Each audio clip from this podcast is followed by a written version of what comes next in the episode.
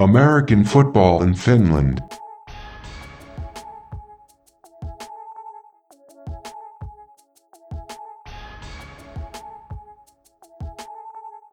The voice in your ears is Perfect Purvis, and this is American football in Finland. Today, I'm joined by my co-host, Coach Q and Chris Green. What's going on, fellas?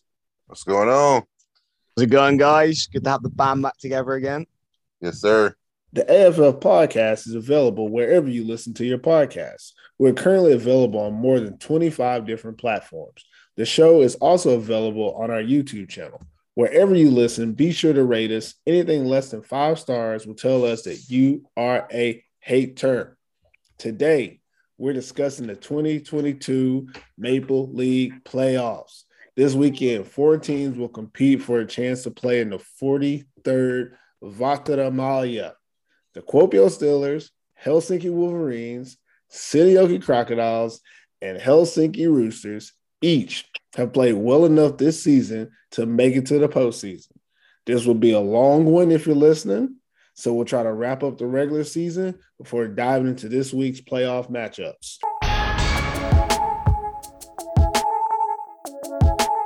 It's first down. We get a chance to start fresh and discuss whatever is on our minds. Q, what's going on with you first? It's playoffs, baby. The main thing that's on my mind right now is playoffs.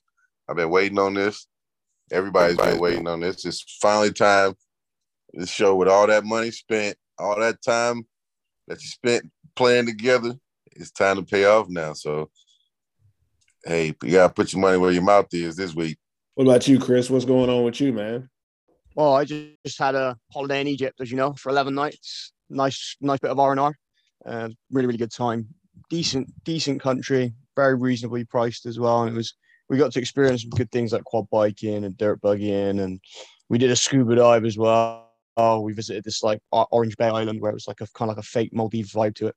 But yeah, it was really sound and it was it was nice to get away. It's the first first holiday I've had in what like three years since COVID. So yeah, it was good to get away and you know just chill and relax for eleven days. Must be nice. Just get a little relaxation. Okay. I wouldn't know what that's like, guys. I missed another fantasy football draft. Q, you know, didn't we talk about this last week? Was it with you when I told you I I missed the draft and then I had another one the next week?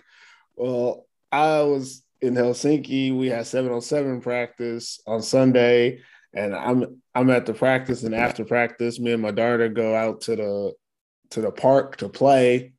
So that meant I was about an hour late getting back to Lahti, and I didn't realize that I thought my draft was like 10 o'clock, but it was like nine o'clock. And I get on at like 9 30. And I'm the commissioner. I'm running the league. And there was some issues with roster spots and some trades that didn't go through. And I don't get there until halfway through the draft. I'm spending all this week fixing my fantasy league because now I got people saying we should redraft, or people saying, "Hey, I want my money back," or "Hey, can we at least change the rules?" So I got to deal with all that. So you know that's what's going on with me, guys. Fantasy football is is is in motion.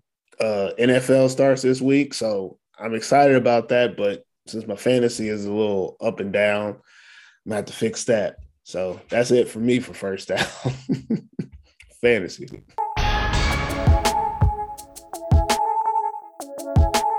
Another Maple League season in the books. Uh, we did this last year, so we're going to bring it back this year. Let's talk about some of the top storylines, you know, some of the drama or, you know, running jokes of this season. Uh, Chris, what, what, what was one of the top storylines of the 2022 season for you? So, my first storyline is going to be about Shay Netter. He actually led the league in passing yards. He passed for 2,512 yards and 26 passing touchdowns. So, he's tied top for the most passing touchdowns, and he's top for the most passing yards. He's also top for the most interceptions thrown as well. But it just goes to show that there was something that they could work with on that UNC team. If they had a few upgrades maybe on that defense, they may have been competitive and may have been able to sneak into that fourth spot. But, you know, I'm, I'm clutching at straws here, but him leading the league in passing is, is a big thing. And Rojo did that, I think, a few seasons ago when he was there with UNC as well. So they seem to have the passing offense down. He, even if he's got guys and some of the throws he's been making this season, guys in his face coming through. It's like one, two, ball's got to be out like before two because he's got, you know, one, two, maybe three guys in his face.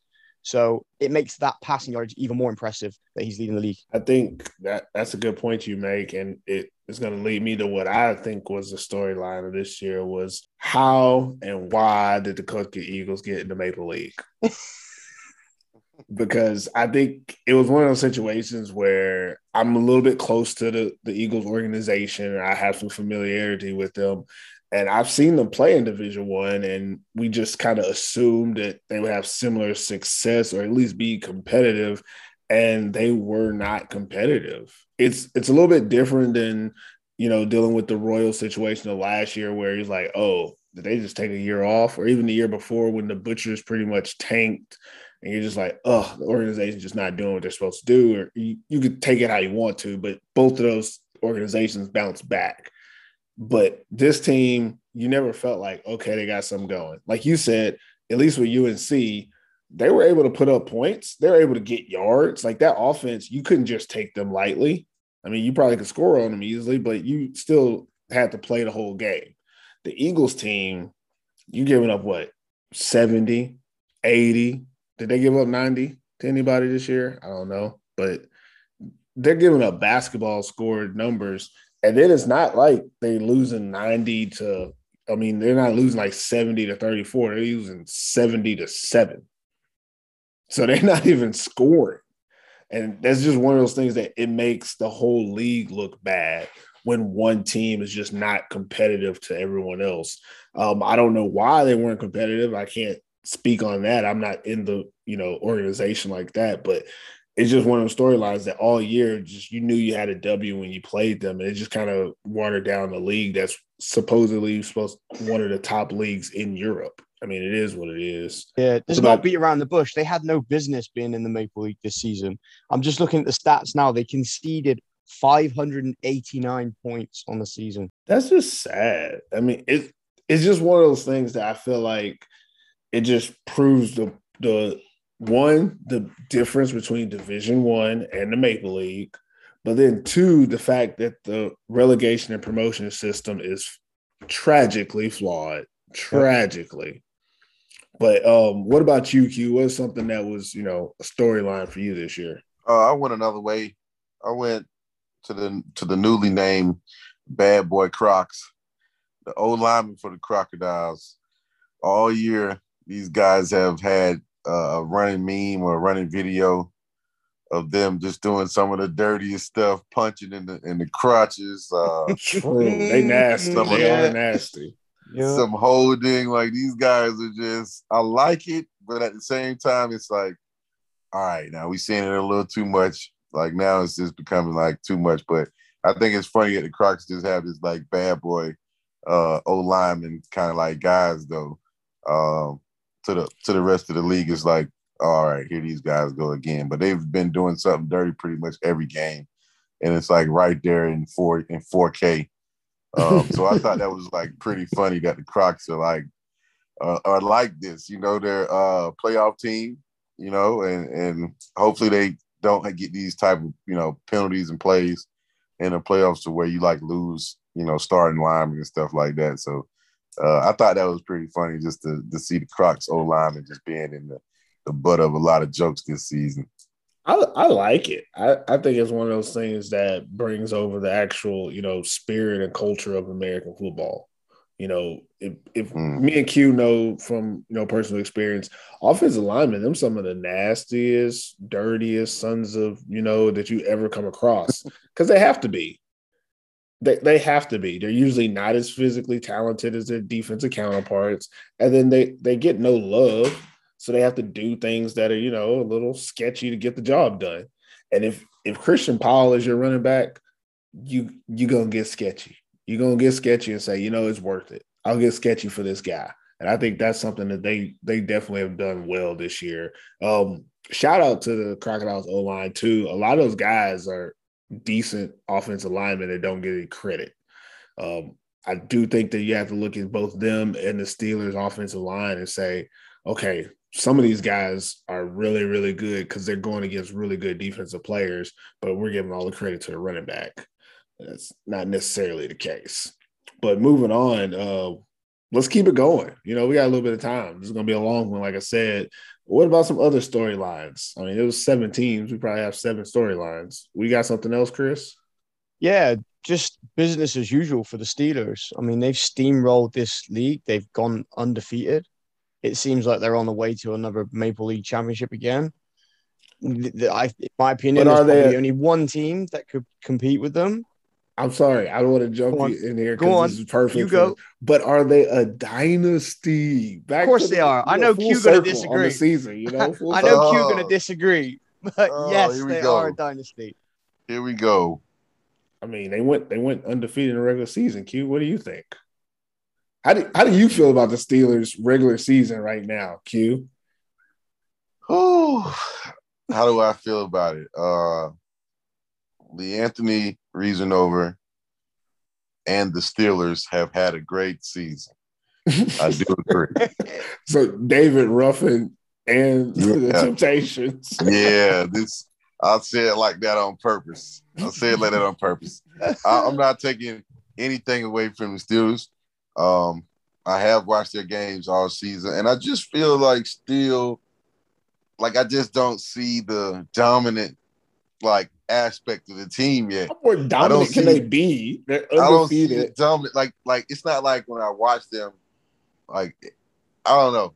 I just don't feel like um, I'm sold on the fact that they're just guaranteed they're gonna like win the championship. They're not dominating that fast. Not saying that they're, they're not a good a great team. I just feel like there's still room, which is every game. There's if they if they play the right team in the playoffs, that it'll be a demise. So yes, I didn't choose them to win the championship game, or they're a dynasty. Not yet. We'll see in, in, in September when the championship is played. We'll see. Then I'll call them a dynasty if they win. If they don't win, they're just another undefeated team in the regular season that came to the demise in the playoffs because they didn't really get majorly tested during the season. So we'll mean, see. I, I disagree. I think that the Wolverines have tested them. Yeah. Both both games have been closely contested. I think the first one was 15-0, was it? And the second one was Yeah. 13-12. So a two That's score and a, because a Lee one Anthony- point game. That's because Leanthony's been bored. he, he was making drama. Or the boys nearly ran for 2,000 yards. And he's not even was- playing the whole game sometimes. He's just he's just you know making a Times. dramatic. He's got he's- 30 touchdowns on the ground. this is ground. this is like pro wrestling, and he's the Rock. You know, he's just trying to build it up for the crowd. He's just trying to make it something worth playing. But I, I think that's good on the storylines. Uh, Q, do you have anything else storyline wise? I thought the I only had story. one. The only storyline that we need to talk about is the Roosters surprising everybody and winning this championship. That's the only thing we need to talk about. This guy became a fanboy at the end of the season. But Rooster started playing well towards the end of the season. This He is who became I a chose. Fanboy. Hey, yeah, I you gotta chose. ride Hey. with him. Yeah. I Hey, got to you ride know- with him. You Gotta know the only him. reason why the Roosters beat the Crocodiles last week is because the Crocodiles didn't have no CP15. See, Maybe see, so. Maybe so. But the Simple as only that. reason that And I wouldn't have the picked the only Crocodiles reason- to win if I'd have known he wasn't playing. the only reason an ugly person is almost pretty is because they almost not pretty. But anyway, anyway, anyway, let's get, let's get on with it, man. Well, I- that- we'll see I- this weekend. you reminded me. I, this was I did have one more storyline. Sorry, I'm gonna throw this one out here, but uh, also because I saw it online. How ridiculous is it that to choose what seeding teams are for the playoffs, they do a coin flip, a coin flip. like a coin flip, and like you seen that on the uh, what movie was that where it was like Perm- Permian Odessa in high school, like that high school football movie where they did a coin flip. Oh, Friday Night? Lights. Yeah, Friday Night Lights. You saw that and you're like, oh man, that was epic. And then here it was just, you know, you and somebody from the crocodiles on the side of the field flipping a coin with, with Rope flipping a coin or something. Like it's just weird. I don't know. I, I don't disagree or agree with it. I mean, if that's the rules, that's the rules. But damn, it has to suck to be the senior crocodiles who played great pretty much all season and then you know, didn't have CP against the Roosters, and that basically cost them home field advantage. Was he hurt or was he just being rested? I think just being rested, but I don't know. I'm not. I wasn't in the locker room. I didn't ask anybody because I didn't think it was going to be that important. But it kind of is because now they're what the three seed going. Yeah, the three seed now. Yeah, yeah, but I mean they do well in Helsinki. I mean, he likes that just, velodrome. it's just crazy that the season came down to three teams being eight and four. One team got the two seed because they won more away games, but then of the other two teams, I guess they had the same amount of away game wins, so they had to flip for it. And I, I don't know. I've just never.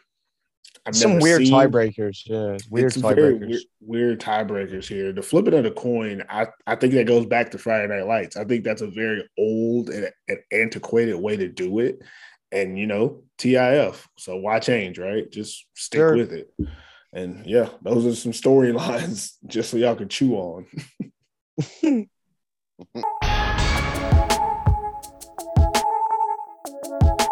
Welcome to a special edition of Inside the Numbers with your host, Chris Green.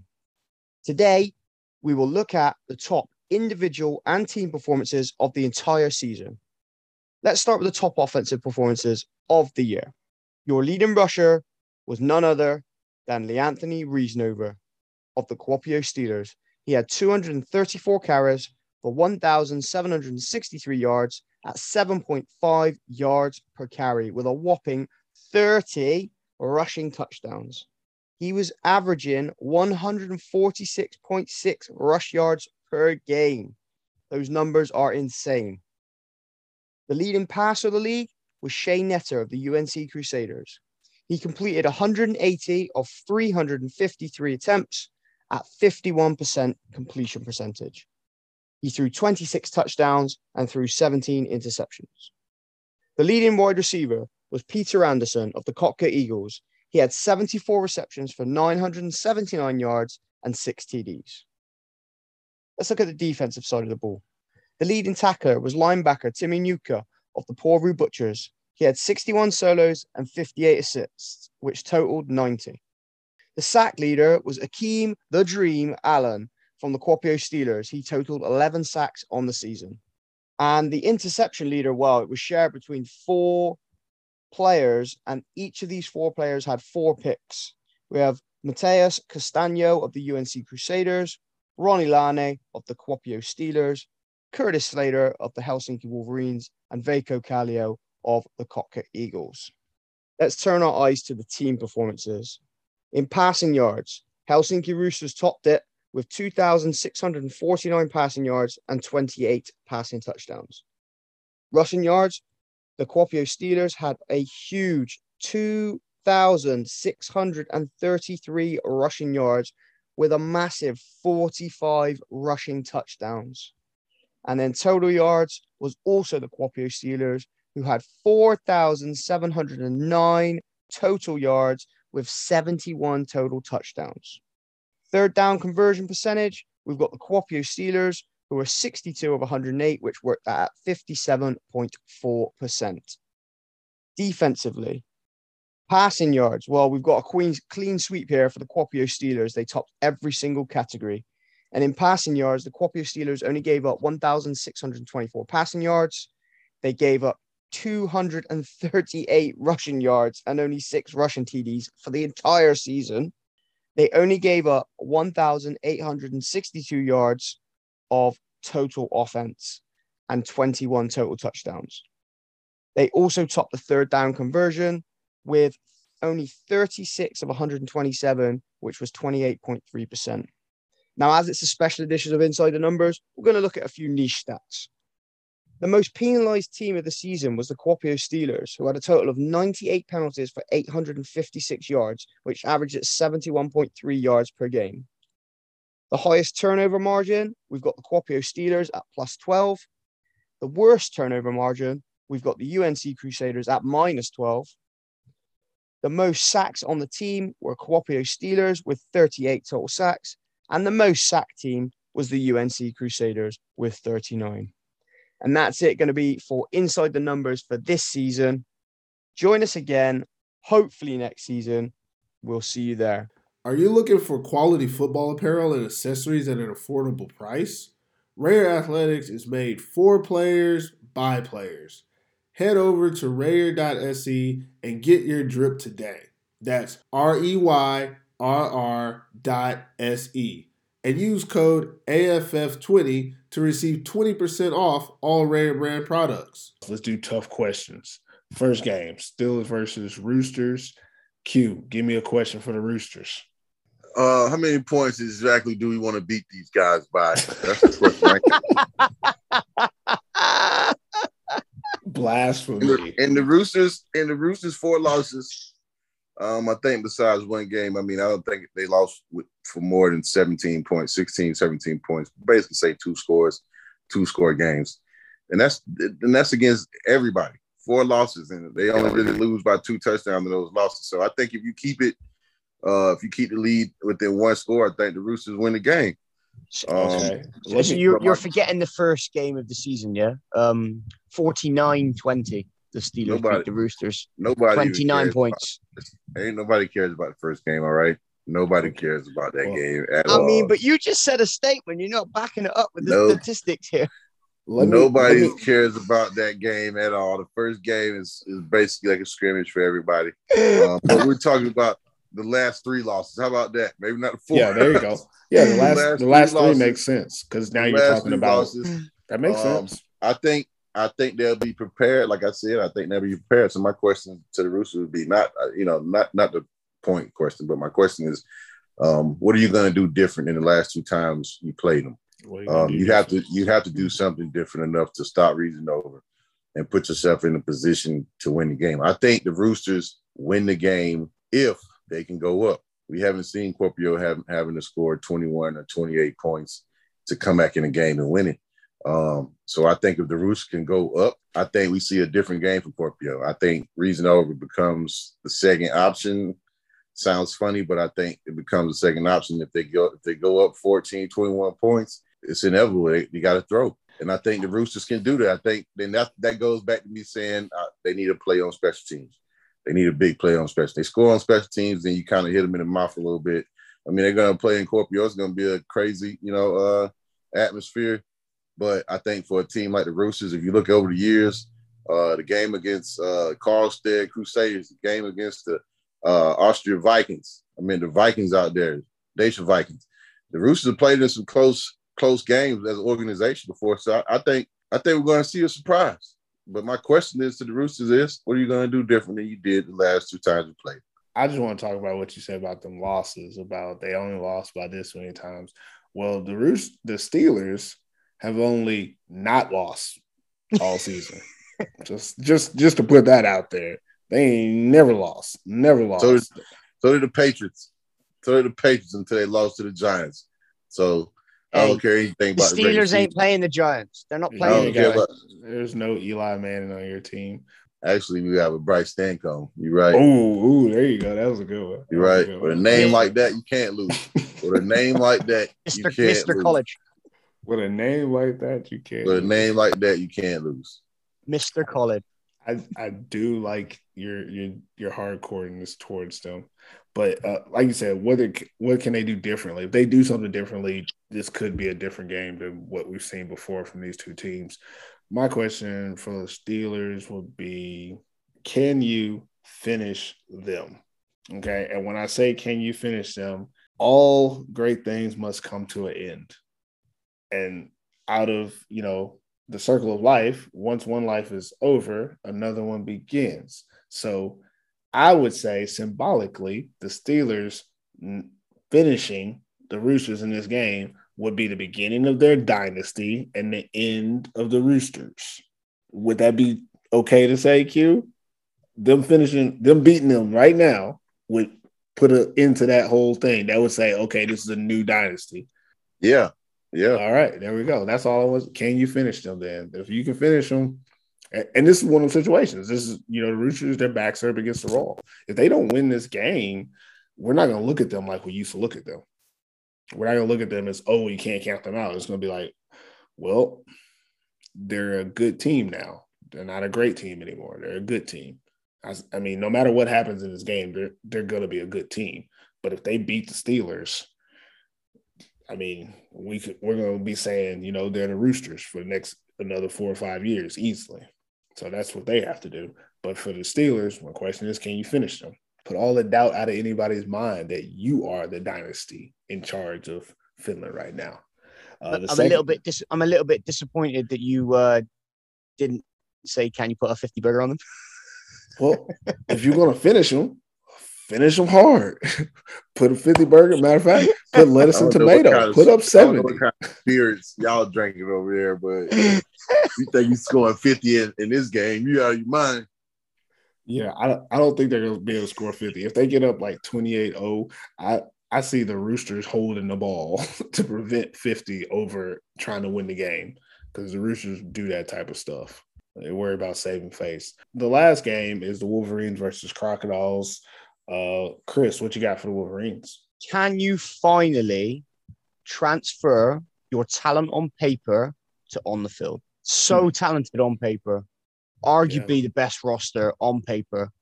Can you now? It's playoff season. Anything goes. Can you now put that onto the field into practice? Maybe we might see. I don't know. Maybe Slater plays some offense as well. Maybe they maybe they go all out because when he did play offense, he was the leading receiver for this team. True that, he, and he's good on offense. So he could be a he could be an asset, but I don't know if that actually helps them to just add another body on offense. I think. I mean, now I'm just talking, but if if you look at the games that they've like played close and lost, uh, I will outside of the Steelers. I guess I'm just looking at the Roosters and Crocodiles matchups because when they played mm-hmm. the Steelers, the offense was you know null and void. It's just nothing happening. But you got to look at their defense. You know, against the Crocs and against the Roosters, you're giving up too many points. And that's what this game is going to come down to is which team doesn't give up that last touchdown. And I think when you play against the Crocodiles, if the game is even, you trust the Crocodiles to drive down the field more than you trust the Rooster than the Wolverines. I mean, but at the same time, if the Wolverines give the Crocodiles a little bit of time at the end of the game, you're like, oh man, I'm biting my fingernails.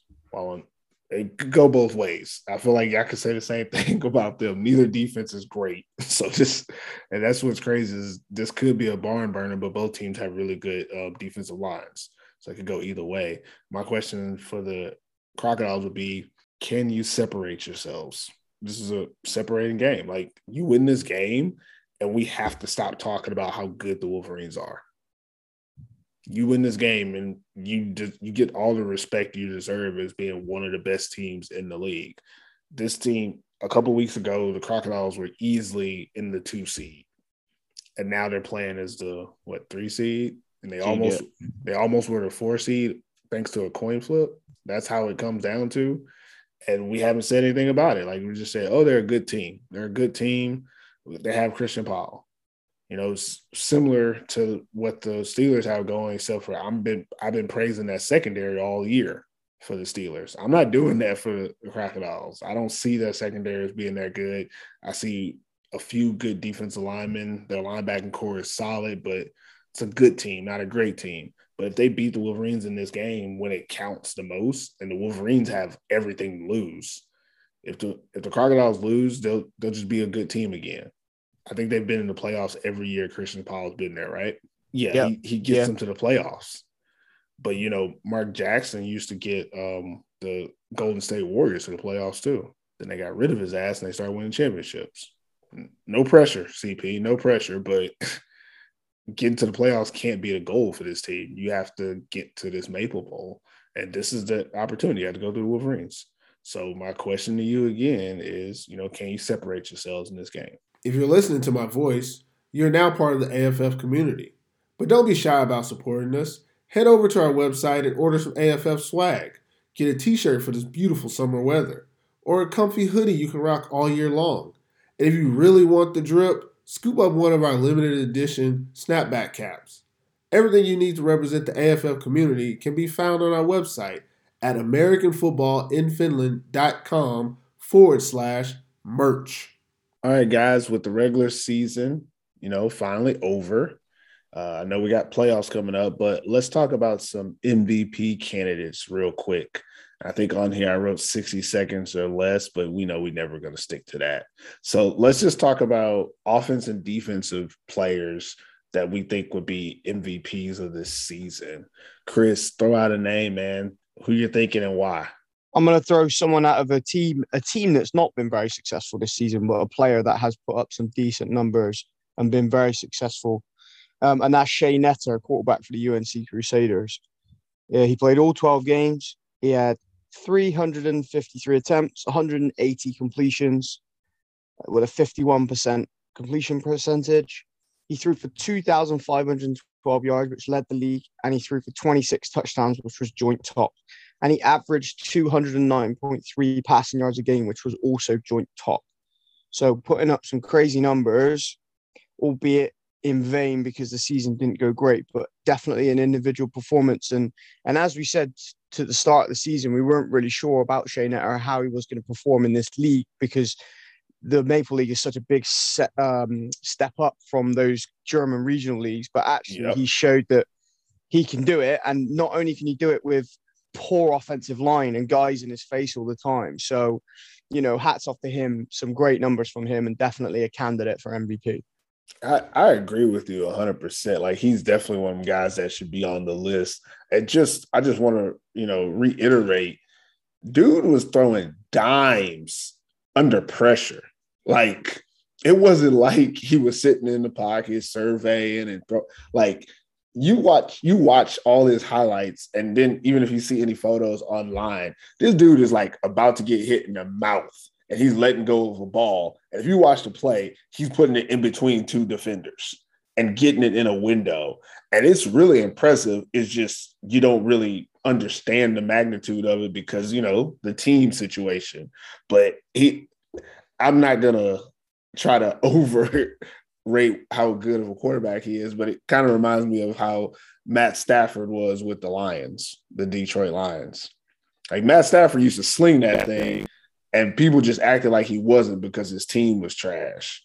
And, and then he came over to the, you know the LA Rams and you know the rest is history. But Shay had that those type of plays and throws. Like he was doing some stuff that was amazing, honestly amazing if you watch film. But if you don't watch film, the numbers kind of show that hey, he was throwing that thing for real. I know he did lead the league in interceptions too, but you know that goes back to that that situation. Like he has to take more chances than most quarterbacks. Nobody else is taking chances like that because no one else has to. And he was able to be really successful and take those chances at the same time. So hats off to him. He's definitely a name that should be out there. What about you, Q? Who's somebody you think could be an offensive defensive MVP? Um, I'm gonna go offense.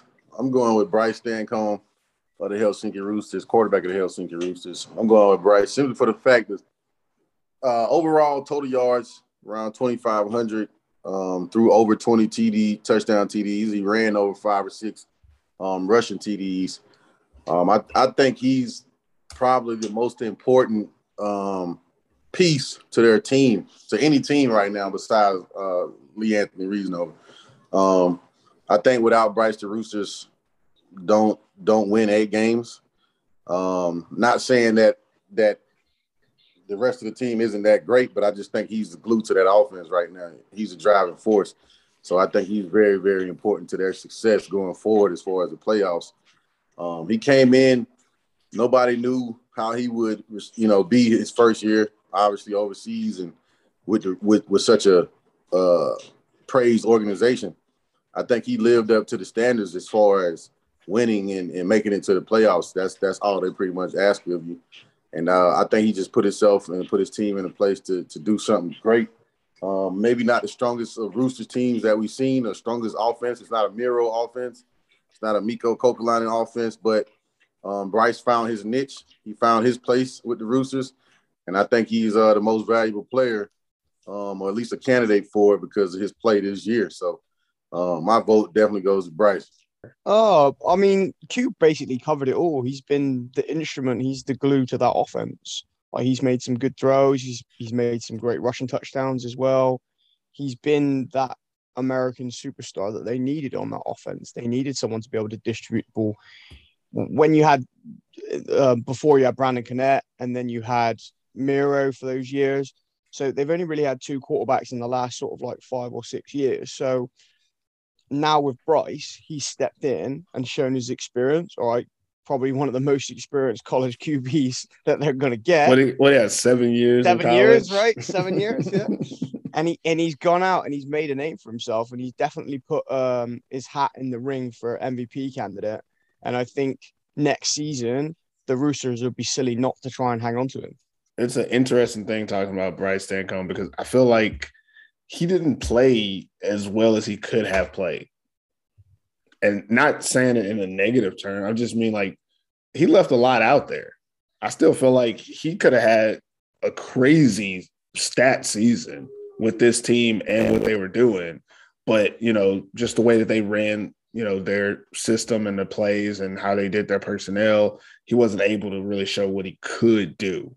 And that's actually insane because he still put up really good numbers and he was the driving force of that team. But again, I still feel like I feel like you got to bring him back. I don't care if they, you know, go to Maple Yeah. Bowl or not. You got to bring him back because there's there was that beginning of the season.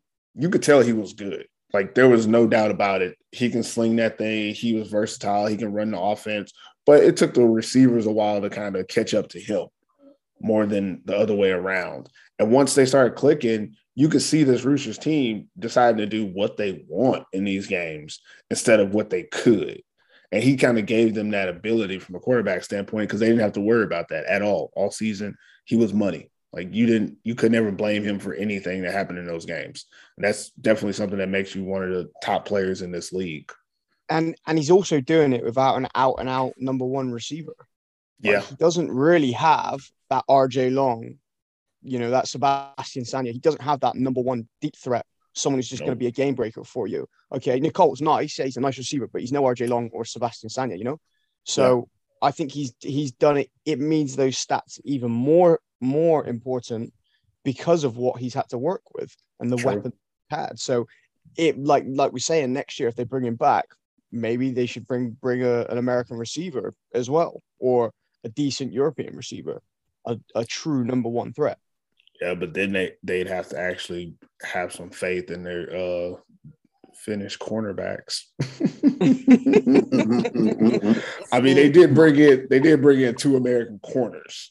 That says a lot about the lack of trust and faith But that's in the, the that's that's only because that's only because the Finnish corners that normally start just so happen to be so good they're playing in other places or trying to play in other places. But you're right. Touche. The, depth, the depth of the Roosters are kind of running into that. Uh, we developed so good that we we're developing talent probably too not too fast. Sounds like that too fast, but you don't get the longevity with those guys that you developed on your team because other teams will notice them or college or whatever they might go and do. Yeah, the Roosters are definitely they uh, they developed so fast. Like I said, they developed so fast, and like you said, Bryce, if he had the you know the younger Connette brother this year, uh, it's no telling what what that offense would have did. He he, de- he doesn't have a number one receiver, like you said, but he's still in a in a good place to make some things happen. But if he had, I mean, if he had anybody even close to to to the RJs, to Sebastian, to you know those type of guys, even if he had, I, I'd say even if he had Cedric, if he had Cedric Johnson playing on, on the Roosters, he had ten to twelve touchdowns easily. So um, Bryce, you know, definitely showed up. Uh, I want to see him come back next year. I definitely want to see him come back next year and see what he can do with a little more help. Definitely. Yeah, name I'm gonna throw out. I'm gonna go defense for you guys, and I'm gonna throw out a name that I mean is always in the mix, but for some reason, you know, we don't ever put him on the platform. Is Curtis Slater? I'm gonna start by saying, you know, Wolverine secondary, whoo, just just wasn't a good year for you guys. But but you got to look at what Curtis Slater does for that team. You take Curtis Slater off that defense, Wolverines don't make playoffs. I said it. Like they don't make playoffs if you take him off the field because he did things that helped them stay in games all season. He's making plays, he's communicating. I don't know how the communication is getting lost because his corners weren't great ever, but he helps in the run game, he helps in the pass game, and he orchestrates the back end for you. So he does a lot on the field to, you know, make things easier for especially that front seven that just goes and get ball. But then he's a playmaker. He has he ends up with what four interceptions on the season. Two of them hmm. go go for six. There's a difference in that. There's a difference in someone who can get interceptions and create turnovers and someone who can create points, especially when you're playing for a team whose offense doesn't create points. And if I'm not mistaken, was it the which game was it? There was one game where he got an interception to actually help them stay in the game. And his hmm. interceptions are timely like that. It's not always about getting interceptions. Of course, that's not the only stat you want to talk about, but we've been talking about stats. So I'm throwing out his stats. And then to throw in there, it's not really defensive, but his returning ability is another aspect. I think he also scored a, a punt return touchdown this season, if I'm not mistaken. And a fumble Yeah. return. Yeah, And a fumble punt, punt return. return touchdown. Yeah. Yeah. Mm. So I, I said defensive player, but he kind of goes for what you actually would look for, and you know that kind of like Heisman type player that we don't really have a spot for when we talk about um, awards and things. Is that Curtis Slater makes the team better in all facets. He goes in on offense. He, I mean, they didn't utilize him correctly this year, obviously, but he made a he made a difference. There was times in the games where with him on offense, it really changed what was possible a player like of that magnitude on the field always gives you a chance to win. When we're talking about, you know, the the four, I say the four players from the Wolverines that can help them win for the playoffs, we say Jabari Harris, that's a quarterback. Obviously, he's going to be able to make some impact. We say RJ Long, Sebastian Sine, receivers, who the quarterback's going to try to get the ball to. But then the next person we name is Curtis Slater, a defensive back who also can impact the score of games he can take points away from a team, but also be able to ta- uh, score for a team, similar to someone like you know a Deion Sanders type guy that played in the NFL. You know, like someone like Jalen Ramsey, great lockdown corner, but he's not going to get you pick sixes. That's why you don't talk about him like you do Deion Sanders. Deion Sanders, he scored half the time he got an interception. Same thing with Curtis Slater. He's a he's a ball hawk in the sense that he knows how to get the ball and create opportunities for his team win win and whatever they need. And there's what game was it? It was the it was a scoop and score. He had a game where they were losing, and his turnover got them back in the game. And he's done that two or three times, and it's just it's incredible. I don't have the you know specific stats and, and numbers to say it, but every time you watch this team, you know that they have a chance to win.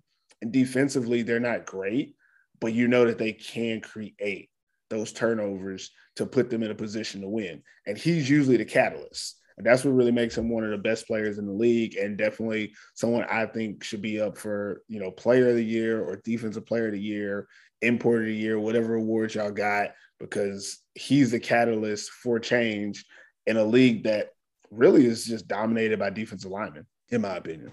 I just wanted to add on to the Slater man. You know, I I, I got a chance to to coach Slater in 2017, and um, got to see firsthand the, work ethic that he has. It hasn't changed in like years. Um, it's almost like he doesn't age in football years, really.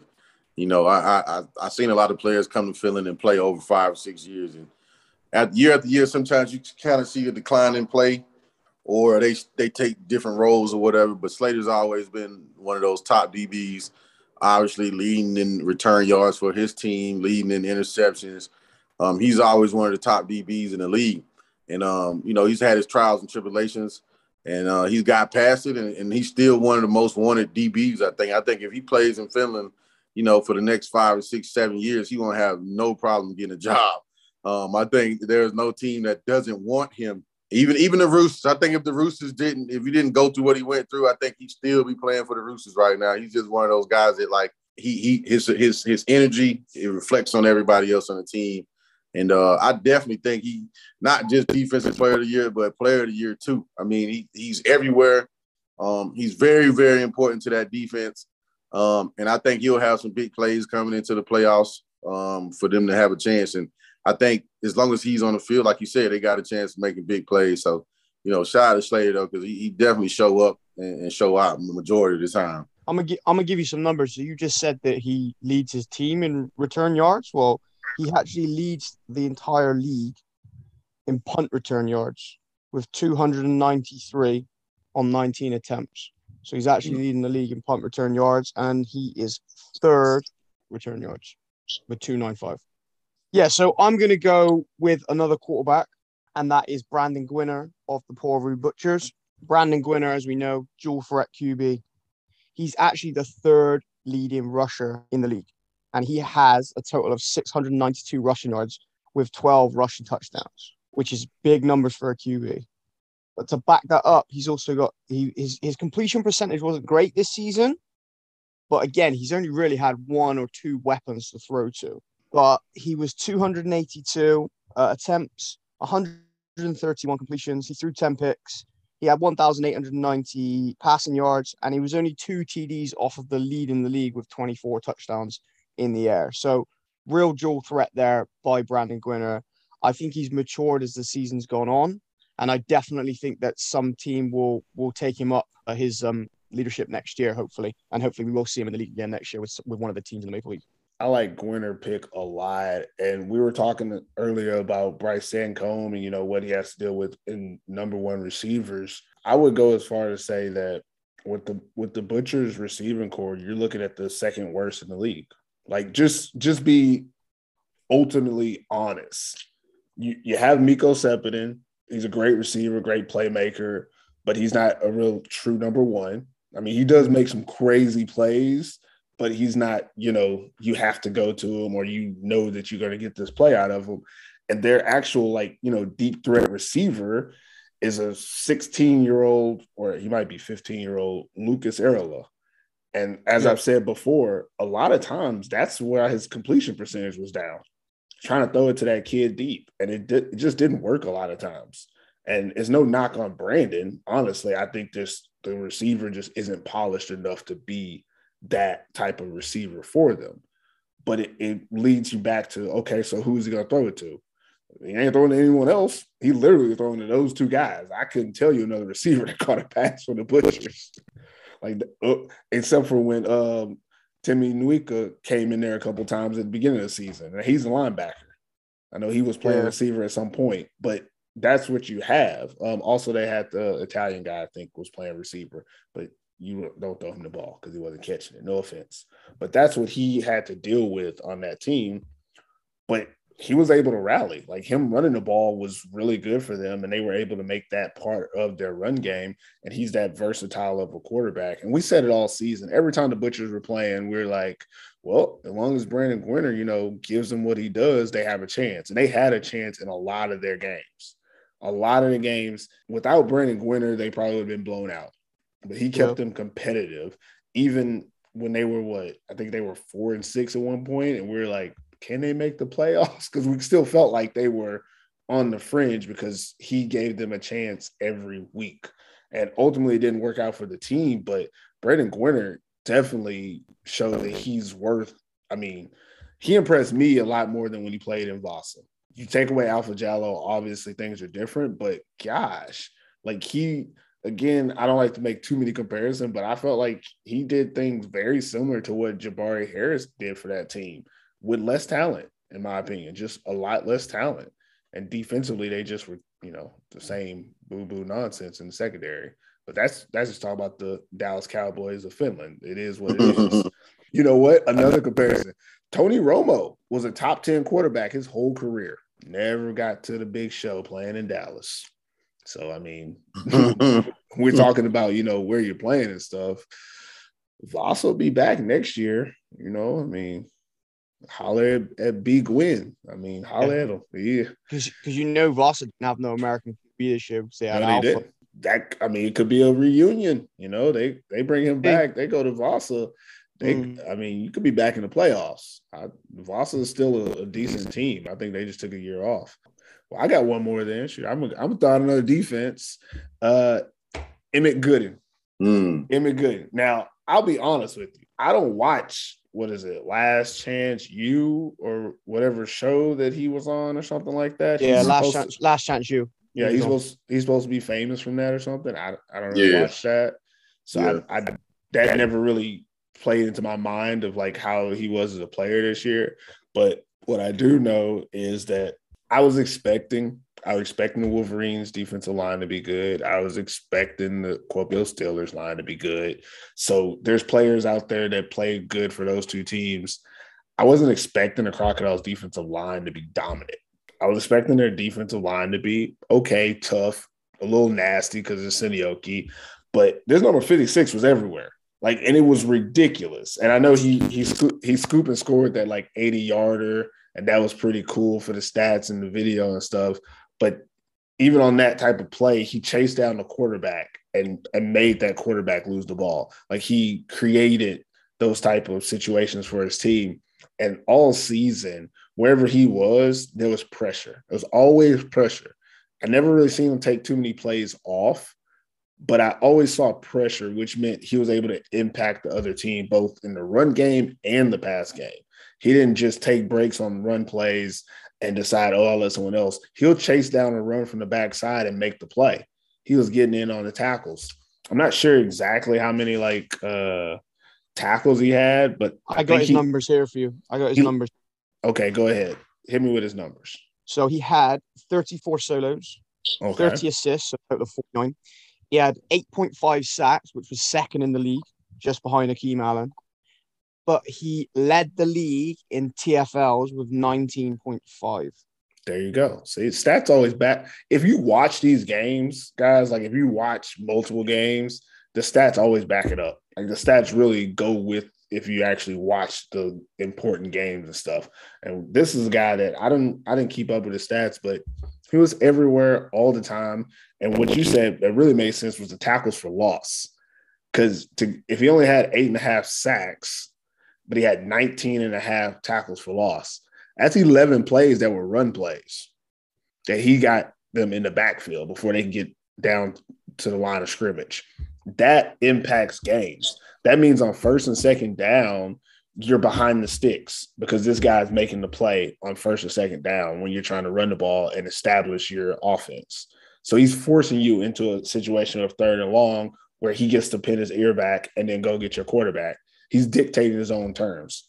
That changes how you select your plays. That changes your field position of your team. That changes how you go into every series. That's the impact he was making from the defensive lineman position. And I think that's something that really needs to be accredited to that he should be considered one of the best players in the league, if not defensive player of the year for sure this year. He was not only doing that on his own, like he was getting double teamed and triple teamed sometimes, and he was still getting his ass in the backfield. So it just goes to show that, and, and his numbers probably would have even been higher if it hadn't been for everyone like double teaming him all the time. But he was helping the rest of his team and making his defensive line that much more dominant because he was taking away double teams and triple teams. Yeah. That's definitely. What about you, Q? Anything you want to say about Emmett? I kind of knew about him before Last Chance U, He was one of the most highly rated defensive linemen um, in the state of Tennessee because um, he originally signed to Tennessee. Um, he was there, got dismissed. You know, if you know the story, you know the story. He got dismissed and ended up going to junior college route. That's how he ended up on Last Chance U. On Last Chance U, he was definitely the best D lineman on the team. So he's been making plays a long time like this. So I wasn't surprised uh, when I seen. Him. I was like, okay, he coming, he coming to Finland. You know, he had a crazy uh, football journey, but everything that he's doing now is expected. He's just one of those players, one of those dominant players. Like, doesn't matter where he plays, he'll he'll have that presence. Um, he definitely showed up for the Crocodile this year. They're in the playoffs. You know what I mean? They're in the playoffs. Somebody like him can make a difference in a playoff game. I, I think in this game he will turn up to another level.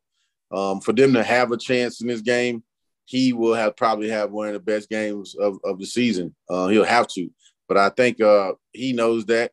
I think the Crocodiles knew that they got lucky with even having a chance to get him because I'm I'm sure he could have probably uh, went ELF, um, or they probably tried to get him to go ELF. So um, the Crocs definitely won on his lottery, but he showed up. He's he's made a lot of plays since he's been in the league, and um, he definitely, definitely, definitely get a nod for, for, for defensive player of the year. I said it earlier. He'll be in the backfield just as much as Will Young. Yeah, Jabari might, Jabari might think he's a running back. Like I don't see them figuring out any way to stop him, especially if they decide to move him around, which they do sometimes. And now that they now that they got a big shark out there to take up some of the space, you know, it's easy money for him right now. He's definitely one of the best. I think that's that's what like five guys that we talked about. That's that's a yeah. decent pool, you know. Um, I think we I don't think there's any I mean let's not. Sorry, dude. I'm pretty sure we didn't talk about Leanthony Reesnover. but just in all honesty, uh, Leanthony, we're gonna give you your flowers, but it's probably gonna be, you know, after the big game. You know, when when when we gotta lay it all out there. It just, you know, some people are just so good. But uh Chris, I know you have his stats. Throw out his stats one more time, just so y'all know who is probably easily going to run away with Player of the Year this year. Uh, go ahead. Leanthony Reesnover, my guy. this is some crazy stats. 12 games, 234 rushing attempts for 1,763 yards, What's the average? What's the average? 7.5 yards a carry, Gosh.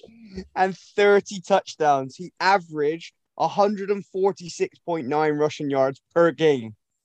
No, if he had 30 touchdowns in 12 games, that's mhm. like two and a half touchdown touchdowns a game, right? 30 touchdowns on the season. He's almost scoring three times a game. Like them, them Madden numbers, right? Like and almost 150 yards per game rushing. That's that's- 7.5 yards a pop. that's Madden when you playing it on rookie. Like that, it's unfair. It's not even right. Hey, the dude's a cheat code. That's He's That's cheat code. craziness. Those are those flowers. You know, Anthony Reesnover is that guy. But I, I do think it'll be interesting to see, you know, offense and defensive player of the year because I think that that will most likely go to one of these other guys that we named. I, I don't think there's anybody that we necessarily missed on this.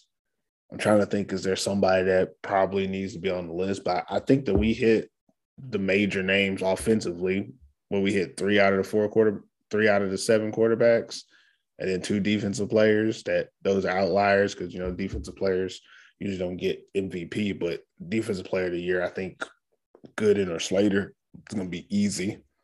But I, I do think that these are some of the best players. I think this is a good list. I'm excited about these playoffs coming up. I'm really, really intrigued about how this is all going to shake out specifically the Steelers, Roosters, because Q is on some crazy stuff. But other than that, like the the number two and number three game in Helsinki, that's going to be really good because they split the series, so you got a, a tiebreaker, and then also you still have a lot of these guys.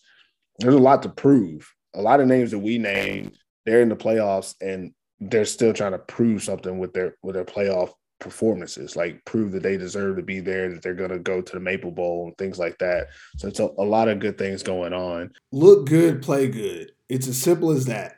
And Ray Athletics will help you look good in their fully customizable team uniforms. Made by players, for players. Ray Athletics produces high quality uniforms for teams all over Europe.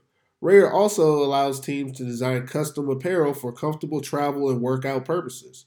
Visit Rayer.se today to take your team to the next level. Stay sharp. The 2022 Maple League playoffs kick off on Friday with the Steelers hosting the Roosters, then the Wolverines and Crocodiles play on Saturday. Our panel of football enthusiasts will pick winners from this week's game on our Instagram account at American Football in Finland. Feel free to find us in the comments with your thoughts. Right now, at the end of the regular season, Chris Green is still in first at 38 and 4. Finland Swami is in second, 37 and 5. Spencer is 36 and 6. Coach Q is 36 and 6. And I'm in last at 35 and 7. Do y'all know that we picked 42 games this year? That's crazy. That is a lot of games. And Chris only got four wrong. But we still got one, two, three games left. So we'll That's because see he picked he picked the same teams every week. takes no chances. He don't do no gambling, no don't need to take chances. Hey, it's not about taking chances, it's about picking the winner. This is what it is. I'm picking who I think's gonna win. That's who I think's gonna win. I ain't rolling the dice. Chris, puts his his money in stocks and bonds. he's I not. do. He's, he's not putting them nowhere else. I'm putting mine in a shoebox under the bed.